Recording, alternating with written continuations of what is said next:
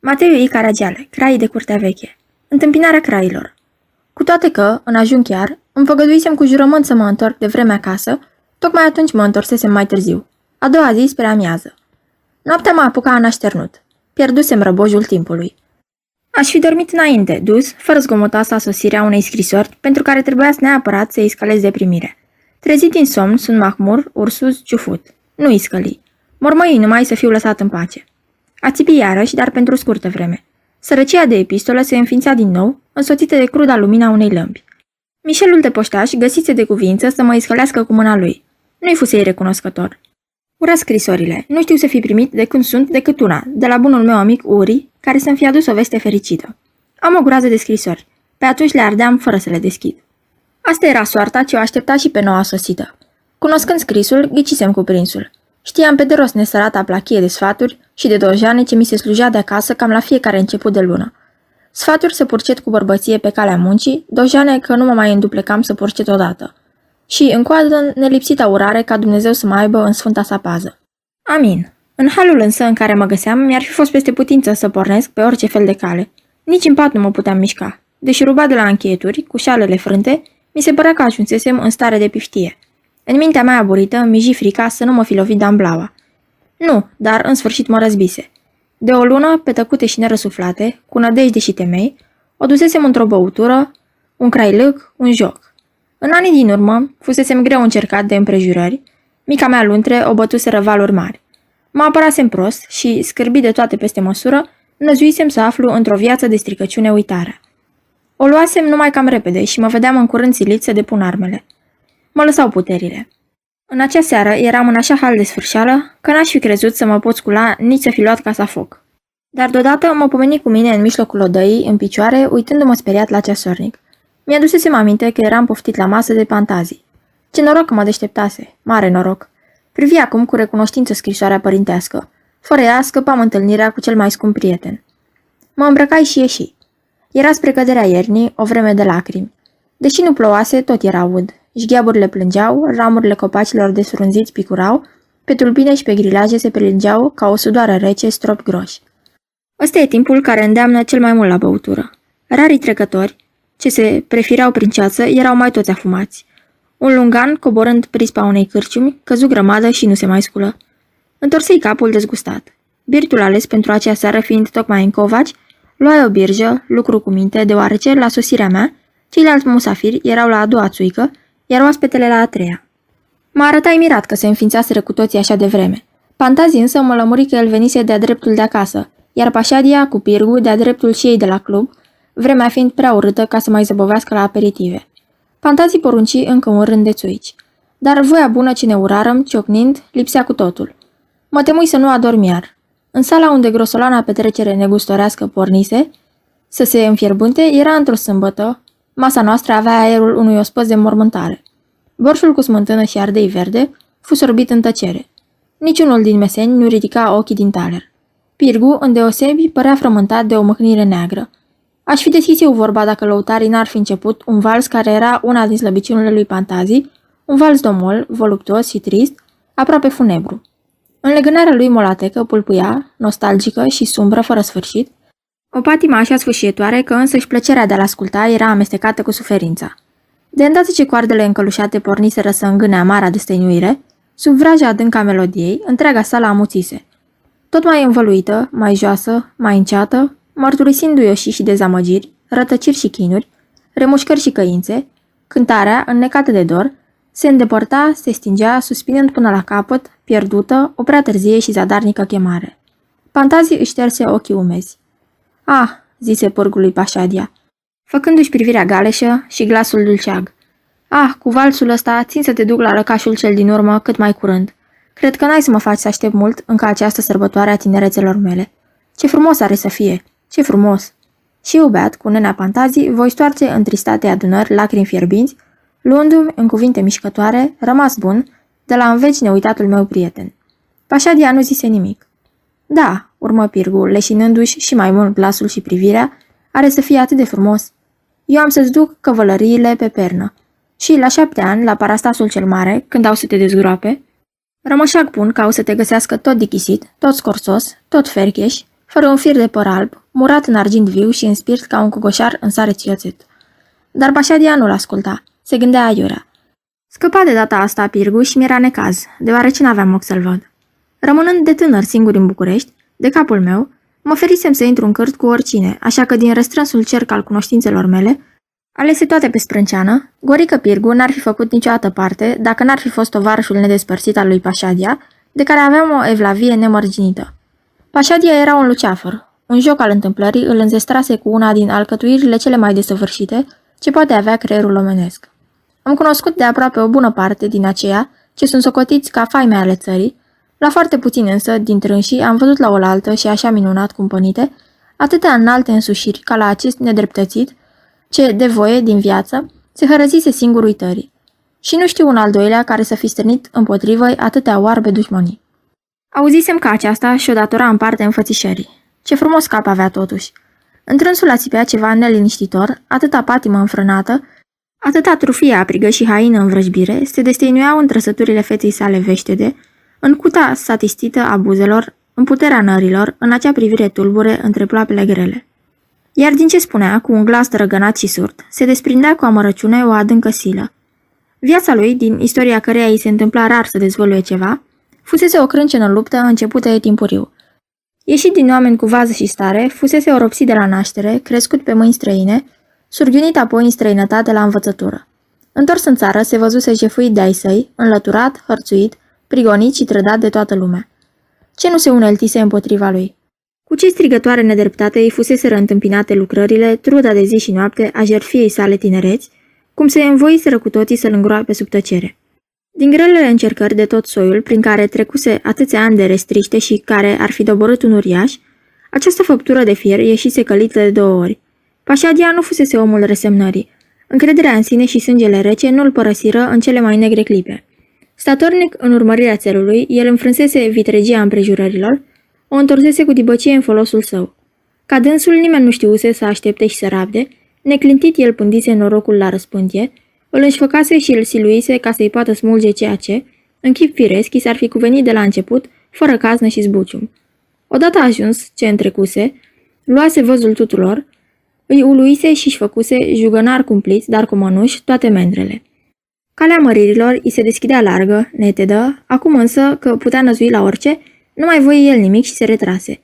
Presupuneam că la temelia acestei hotărâri ciudate a fost întrucâtva și teama de sine însuși, fiindcă sub învelișul de gheață din afară, Pașadia ascundea o fire pătimașă, întortocheată, tenebroasă, care, cu toată stăpânirea, se trăda adesea în scăpărări de cinism. Cu veninul ce se îngrămădise în inima sa împietrită, puterea l-ar fi făcut lezne primejdios. Și nicio încredere la el în virtute, în cinste, în bine, nicio milă sa îngăduială pentru slăbiciunile omenești, de care arăta a fi cu totul străin. Retragerea sa din politică mirase mai puțin totuși decât schimbarea ce se petrecuse în felul său de a trăi. La vârsta când la alții începea pocăința, el, care întotdeauna slujise de pildă vie de cumpărare, se năpustise deodată la desfrâu. Era aceasta darea pe fața unei vieți ce dusese și până atunci în întuneric, sau reluarea unor vechi deprinderi de care râvna de a izbuti îl făcuseră să se dezbere un lung șir de ani. Căci firesc nu era, ca o asemenea năpârleală, să fie avut loc azi pe mâine. Cum nu știu rar, însă mi s-a întâmplat să văd jucător așa frumos, care așa actiat, băutor așa măreț. Dar se putea oare spune că decăzuse? Nici de cum. De o sobră eleganță, plin de demnitate în port și vorbire, el rămăsese apusean și om de lume în vârful unghiilor. Ca să prezideze o înaltă adunare sau academie, altul nu s-ar fi găsit mai potrivit. Cineva care nu l-ar fi cunoscut, văzându-l trecând seara când ieșea, țeapăn și grav, cu trăsura la pas după el, pentru nimic n-ar fi voit să creadă în ce murdărie și josnice locuri mergea acel impunător domn să înfunde până la ziua. Pentru mine, priveliștea acelei vieți avea ceva copleșitor. În ea bănuiam că se desfășura o întunecată dramă sufletească, a cărei taină rămânea nepătrunsă. Dacă, încercând a reda întrucâtva trăsăturile acestui nobil chip, am stăruit atât, e pentru că n-am voie să scap prilejul de a-l face să retrească înaintea ochilor mei, amintirea lui fiindu-mi scumpă. Deosebit de cutreierătorul culcușurilor de noapte al străbălării bucureștene, în Pașadia eu am cunoscut un alt om, dar pe acela îl întâlneam aiurea. La câțiva pași de podul Mogoșoaiei, într-o uliță singuratică, în umbra unei bătrâne grădini fără flori, se ridica, neprimitoare și posomorâtă, o casă veche. Eram unul din rarii privilegiați ce treceau pragul acelei bogate locuințe unde, până în cel din urmă ungher, se răsfrângea sever sufletul stăpânului. Îl găseam în odaia lui de lucru, lăcaș de liniște și reculegere, în care nimic nu pătrundea din lumea din afară. În acea încăpere, căptușită cu postav de fața iascăi și înconjurată peste tot de dulapuri ferecate în pereți, cu geamurile perdeluite, câte neuitate ceasuri m-a ținut, pilonit în jilț cu o vorbire a oaspelui. Miezoasă și cuprinzătoare, reținută și măestrită, fără lăbărțări, razne și prisosuri, ea învăluia în mreje puternice, uimea, răpea, fermeca. Pașadia era deopotrivă meșter pe pană și în tinerețe zugrăvise frumos. Era de necrezut cât citise. Istoria o cunoștea ca nimeni altul. El se vârșise la dânsul darul născut de a judeca fără să înșele oamenii, multora pe atunci, în plină înălțare, el le-a prevăzut, apropiată, tristă prăbușire și nu pot uita, cum rostind cuvintele cobitoare, ochii licăreau sinistri. Pașadia Măgureanu. Am privit ca un har al proniei simpatia ce dânsul a avut pentru mine și mă mândresc de a fi ceracul acestui mare răzvrătit, atât de stoic, căruia din toate cusurile ce îi găsea lumea, nu mă învoia mai recunoaște decât unul singur. Acela însă de neiertat, prieteșugul cu Gorică. Gore Pirgu era o lichea fără seamăn și fără pereche. Nesăratele lui lucruri de soitar obraznic îi scoseseră faima de băiat deștept, la care se adăugase, de ce nu se știe, și aceea de băiat bun, deși bun nu era decât de rele. Acest chimiță avea un suflet de hengher și de cioclu, de mic strigat până la moduvă, giolar, rișcar, slujnicar, înhăitat cu toți codoșii și mosluitorii, fusese veniaminul cafenelei Cazes și cherubinul caselor de întâlnire. Mi-a fost silă să cercetez mai cu amănuntul ițele acestei firi uscate și triste care simțeau atragere bolnavă numai pentru cei murdari și putred. Pirgu avea în sânge dorul vieții de dezmățare țigănească, de odinioară de la noi, cu dragostele de mahala, chefurile la mănăstiri, cântecele fără perdea, scrăboșenile și măscărelile. Cu jocul de cărți ce îi slujea de meserie și cu boalele lumești ce listoviseră înainte de vreme, acestea erau singurele lucruri de care știa să vorbească, întocmindu-i tot temeiul hazului cu care le încânta celor ce îi prețuiau dobitocia. Și totuși, pe altcineva nu găsise ca să și-l facă tovarăș Pașadia, care de alminteri îl disprețuia fățis, jignindu-l și umilindu-l fără cruțare de câte ori se ivea prilejul.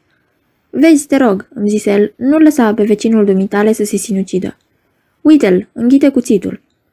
Într-adevăr, plin de zel, Gorică lucra în ce garasol cu cuțitul, tăvălea bucata prin maioneză și, tot cu cuțitul, o băga adânc în gură. Mă făcui că nu văd, nu aud. Fantazii se aplecă să caute ceva sub masă. În preceptele tale, urmă Pașadia, buna creștere elementară glăsuiește. Nici cuțitul în legume și pește, nici furculița în brânză și nici într-un fel cuțitul în gură. Dar asta de, pentru oameni fini, feciori de boier, nu pentru mitocani, adunătură. Să faci rămătorul să bea apă din fedeleș. Pentru Pirgu, care se credea neîntrecut în cunoașterea obiceiurilor lumei înalte, nu se putea înfruntare mai sângeroasă.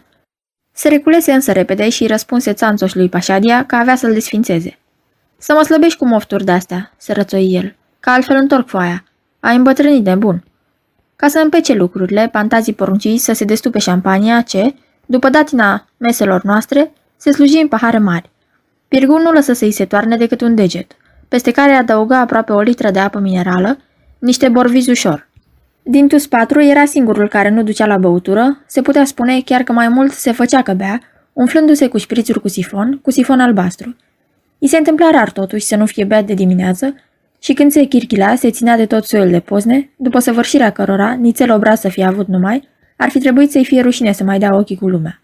Închinând într-un glas în sănătatea lui Pantazi, iubitul nostru oaspe, sorbirăm cu deliciu din băutura înviorătoare. Pirgu își muie doar buzele și se strâmbă. Șampania fără muieri, bomboniel, nu face două parale. Femeile fuseseră însă, în chip hotărât, pentru totdeauna înlăturate de la mesele noastre. Toate încercările lui Gorică de a-i se încuvința să-și poftească o prietenă două fusese răzadarnice. Fantazii s-ar fi învoit bucuros, dar Pașadia rămase neînduplecat. Ne mărgineam să aruncăm scurte priviri cotoiești cu coanelor de la mesele vecine care, cam de obicei, ne răspundeau și ele cu ochiade și rete. Cu căutătura-i tulbure și posomorâtă, Pașadia dezbrăca o durdulie ovreică, așezată în fața lui ceva mai departe. Mă întovărăși și eu la această creștinească faptă, știind că nu supăram într-un nimic pe marele meu prieten. Conștientă de minunata ei frumusețe răsăriteană în deplină înflorire, albă și mată ca un chip de ceară în care ochii de catifea ardeau ca o flacără rece între genele de mătase, ea rămânea nemișcată, nepăsătoare, într-o fia fără margini, a stirpe alese, așa ca străbunele ei când erau târâte, despoiate, în târgurile de robi, sau trase mai târziu pe scripetele lui Torquemada.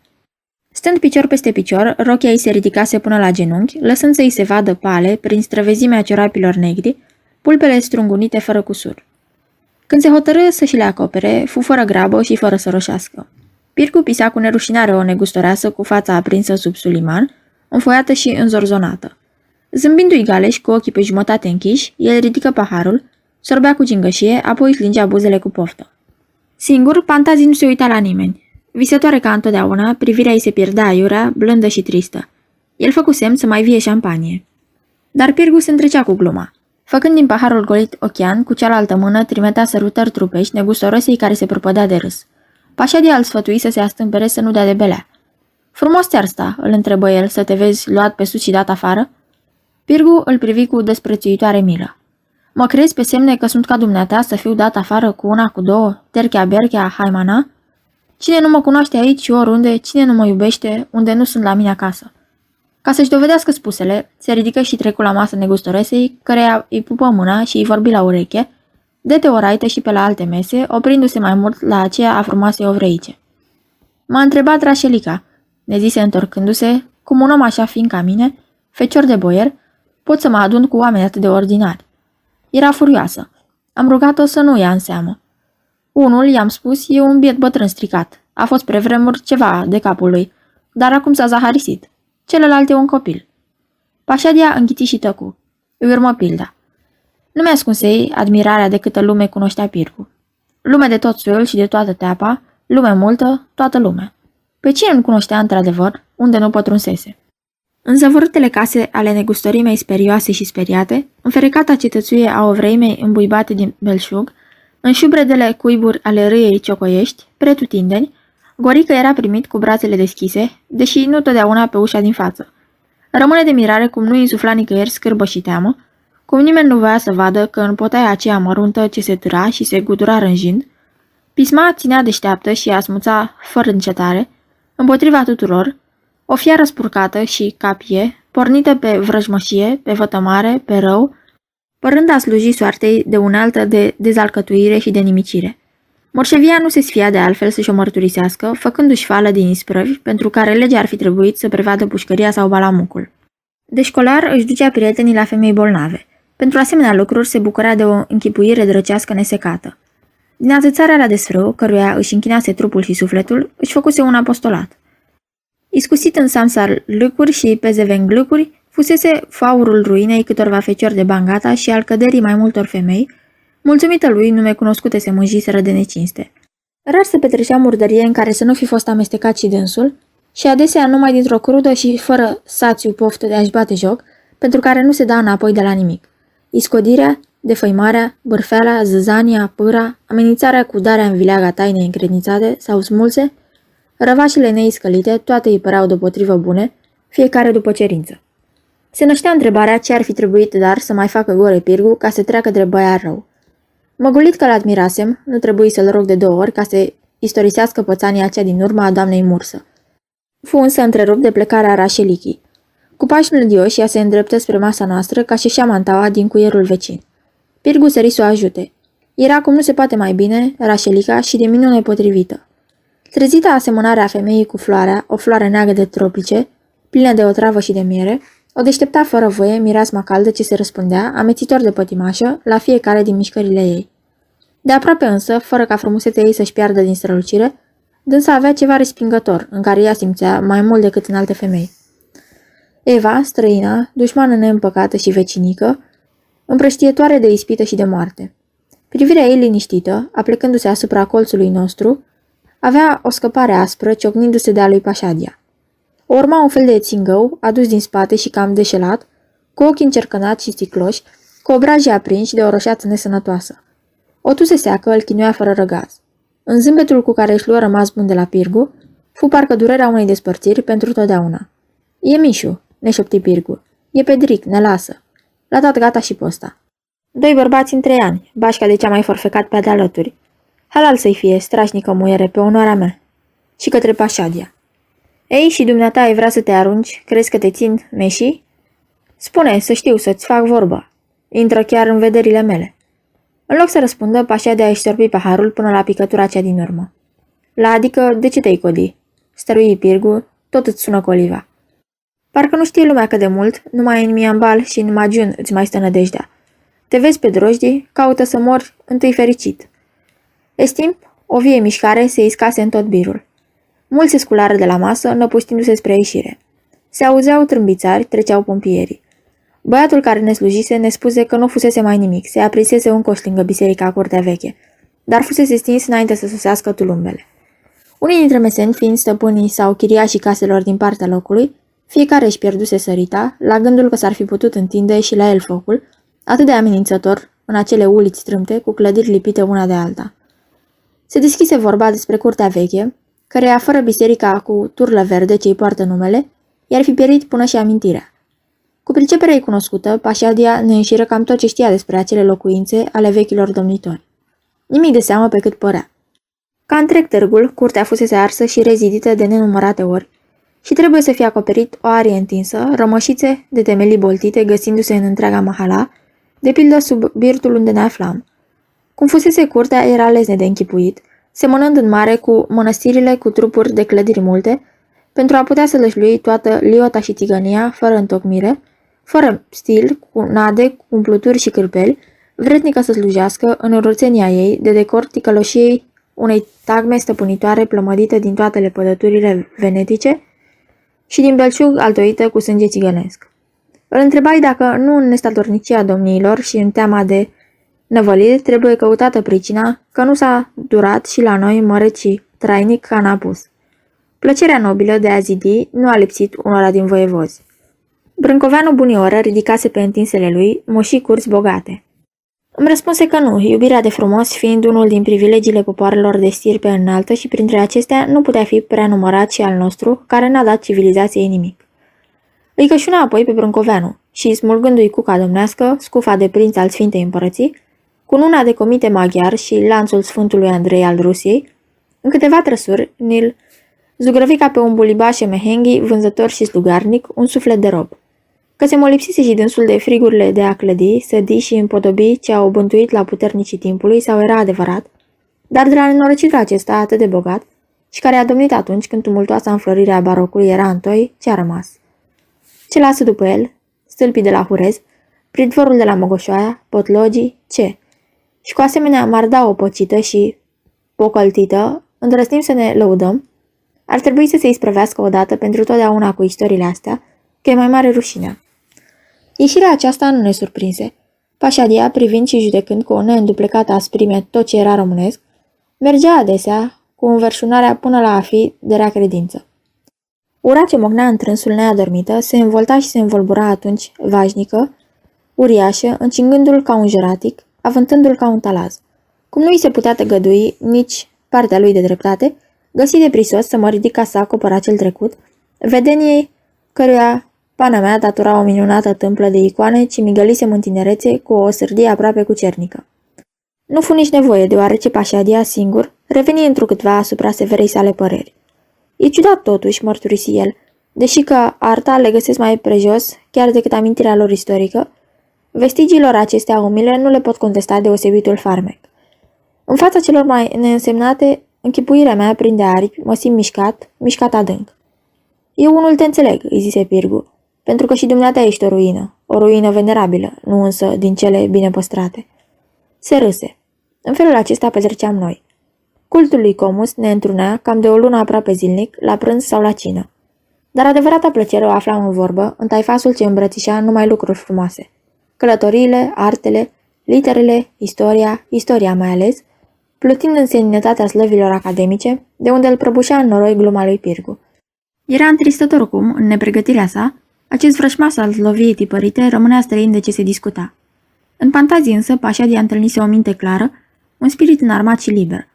Un cuvânt mă temeam a nu pierde din luminosul lor schimb de vederi și de cunoștințe și faptul că mi-au rămas însemnările ce aveam grijă să iau de ele, mă consolă, dacă nu mă și despăgubește, de toate pierderile de lucruri ce am suferit de la război încoace. Spre marea mea părere de rău, în acea seară zaifetul trebuia să se spargă de vreme. Pașadia a plecat spre mezul nopții la munte. Vă aștepta cu nerăbdare, zise el ziua întoarcerii, ca să ne vedem la mine. Și către Pirgu. Aranjăm și un mic poker, nu-i așa? Mai înveți jocul. Pe dată, Pirgu se aprinse de o mânie grozavă de care, ca să se ușureze, icni pe nerăsuflate un potop de scârbe, trecând de la înjurăturile surugiești la ocările de precupeasă și la blestemele de chivuță. Aflarăm că înainte de masă, la tripou, Pașadia, care îl juca pe Pirgu cu dușmănie, îl scuturase, într-o întâlnire uriașă, de toate paralele. Pirgu pierduse 25 de poli și mai rămăsese dator încă atât. Ca să-l potălească, Pantazii îl întrebă dacă are nevoie de bani. Pirgu răspunse mândru că nu, ceea ce ne miră, chiar după ce îl văzurăm scoțând, dintr-un plic, un teanc de sutari. Jucase toată noaptea într-o casă particulară, la Arnoteni, drum de fier și se umpluse. Paședia îi ceru datoria. Asta nu, zise Pârgu. Fantazii plăti, împărțind bacșișuri grase băieților și lăutarilor. Plecarăm. Dar la ieșire, trăsura închisă, care l-aștepta pe Pașadia în ulicioara îngustă din fața birtului, nu putu să miște înainte din pricina unui ghem de oameni ce, în râsete și țipete, se rostogoli până la noi. În mijlocul învălmășelii, urlând ca o fiară, o femeie se lupta cu trei vradiști, țepeni, ce abia puteau să dovedească. Pomenindu-ne cu ea aproape în brațe, dus patru deterăm un pas înapoi.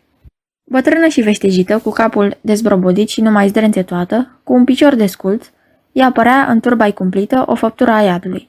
Beată moartă, vărsase pe ea și o trecuse neputința, ceea ce umplea de bucurie nebună droaia de derbedei și de femei pierdute, ce-i făceau alai strigând. Pena! Pena corcodușa! Băgai de seamă că fantazii tresări deodată și poli. Dar, la vederea noastră, corcodușa a fost cuprinsă de o furie oarbă. Ce ne fudat să auzim ar fi făcut să se cutremure inima cea mai păgână. Pirgu însuși rămase cu gura căscată. Ascultă cu atenție și memorizează, îi șopti Pașadia. Ai ocazia să-ți completezi educația de acasă. Vardiștii îndepărtară bețiva. Fantazii intrase în vorbă cu o fetiță ce, zâmbind, își ațintise tot timpul asupra acelei triste priveliști a nemernicii omenești, uitătura vioaie și semeață, întrebând-o dacă știa cine era ticăloasa bătrână, care acum se trântise în mijlocul podului, ca ursul, și nu mai voia să se scoale. E pena corcodușa, răspunse fetița. S-a îmbătat iar. Când e trează e cum se cade, dar dacă se ciupește, face urât. După ce îi strecură ceva în mână, Pantazio mai descusu pe fată. Aflarăm că Pena treia pe lângă curtea veche, sta la biserică la pangar, făcea treabă prin piață. Îndeletnicirea ei, de căpetenie, era să scalde morții. Fusese și la Balamuc mai de mult. Cu mare caznă, verdiștii izbutiseră să o ridice. Când se văză în picioare și de iar cu ochii de noi, se zbârli din nou, gata să reia de capul prietenoasa întâmpinare, fiind însă smucită, se înnecă și glasul îi se pierdu în bolboroseli. Crailor, ne mai strigă totuși, crai de curtea veche. Vorbise prin ea oare altcineva de altă dată, cine știe. Dar ca această zicere uitată, de mult scoase din întrebuințare, nimic pe lume nu cred că i-ar fi putut face lui Pantazie atâta plăcere. I se luminase fața, nu se mai sătura de a o rosti. E într-adevăr, recunosc cu Pașadia, o asociație de cuvinte din cele mai fericite. Lasă pe jos curtenii calului de spijă, cu aceeași însemnare din vremea lui Ludovic al XIII-lea. Are ceva ecuestru, mistic. Ar fi un minunat titlu pentru o carte. Nefericită pena, murmură Pantazii cu melancolie după un răstim de tăcere. Sărmană ființă, aș fi crezut eu să te mai întâlnesc? De câte nu mi-aduc aminte. Cum, o cunoști? Întrebă mirat Pirgu. Da, e o istorie veche. O istorie de dragoste și nu de toate zilele. Era pe vremea războiului din 77. Nu cred să fi pierit încă via amintire ce rușii au lăsat-o aici femeilor, femeilor de toată teapa. A fost o curată nebunie. Pe rogojină, ce sub pologul de horbotă, ploaia de tuble acopera la comedane, în București muscalii aflaseră capuia. Cucoanele nu mai aveau ochi decât pentru ofițerii ruși.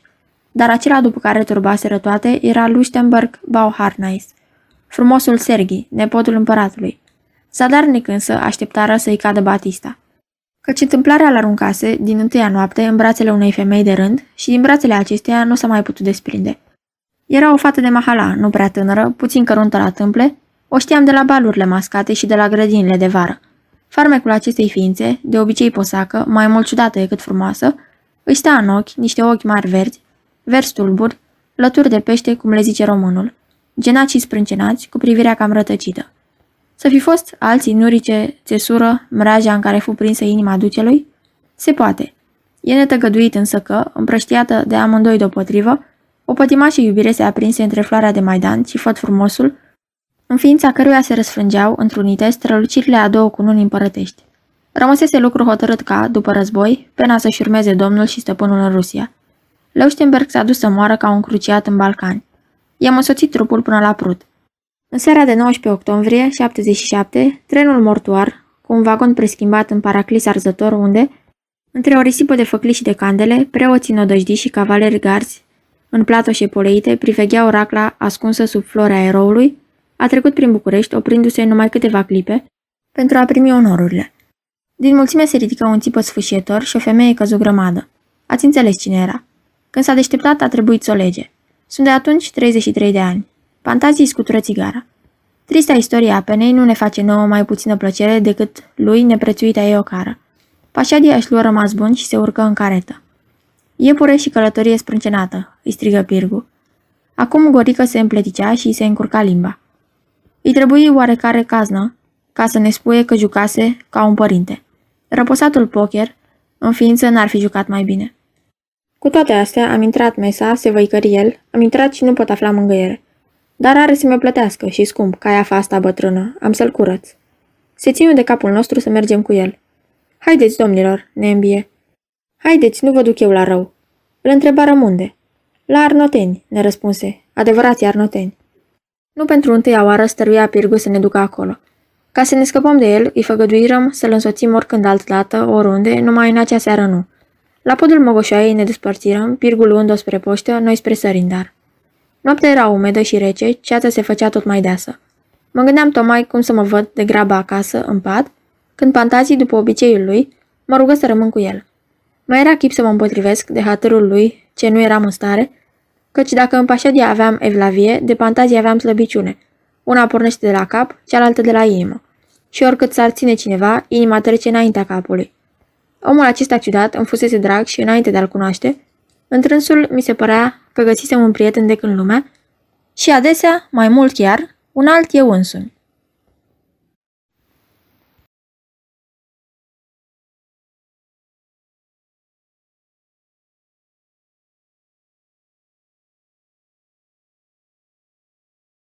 Aceasta este o înregistrare Cărțiaudio.eu.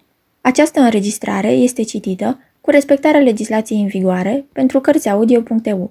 Copierea, repostarea, multiplicarea, vânzarea, închirierea și sau difuzarea publică a acestei înregistrări, fără acordul scris al Cărțiaudio.eu, constituie infracțiune și se pedepsește conform legilor în vigoare. Pentru noutăți, vă invit să vizitați site-ul www.cărțiaudio.eu și să ne susțineți cu un like, subscribe și follow pe canalul de YouTube Cărți Audio.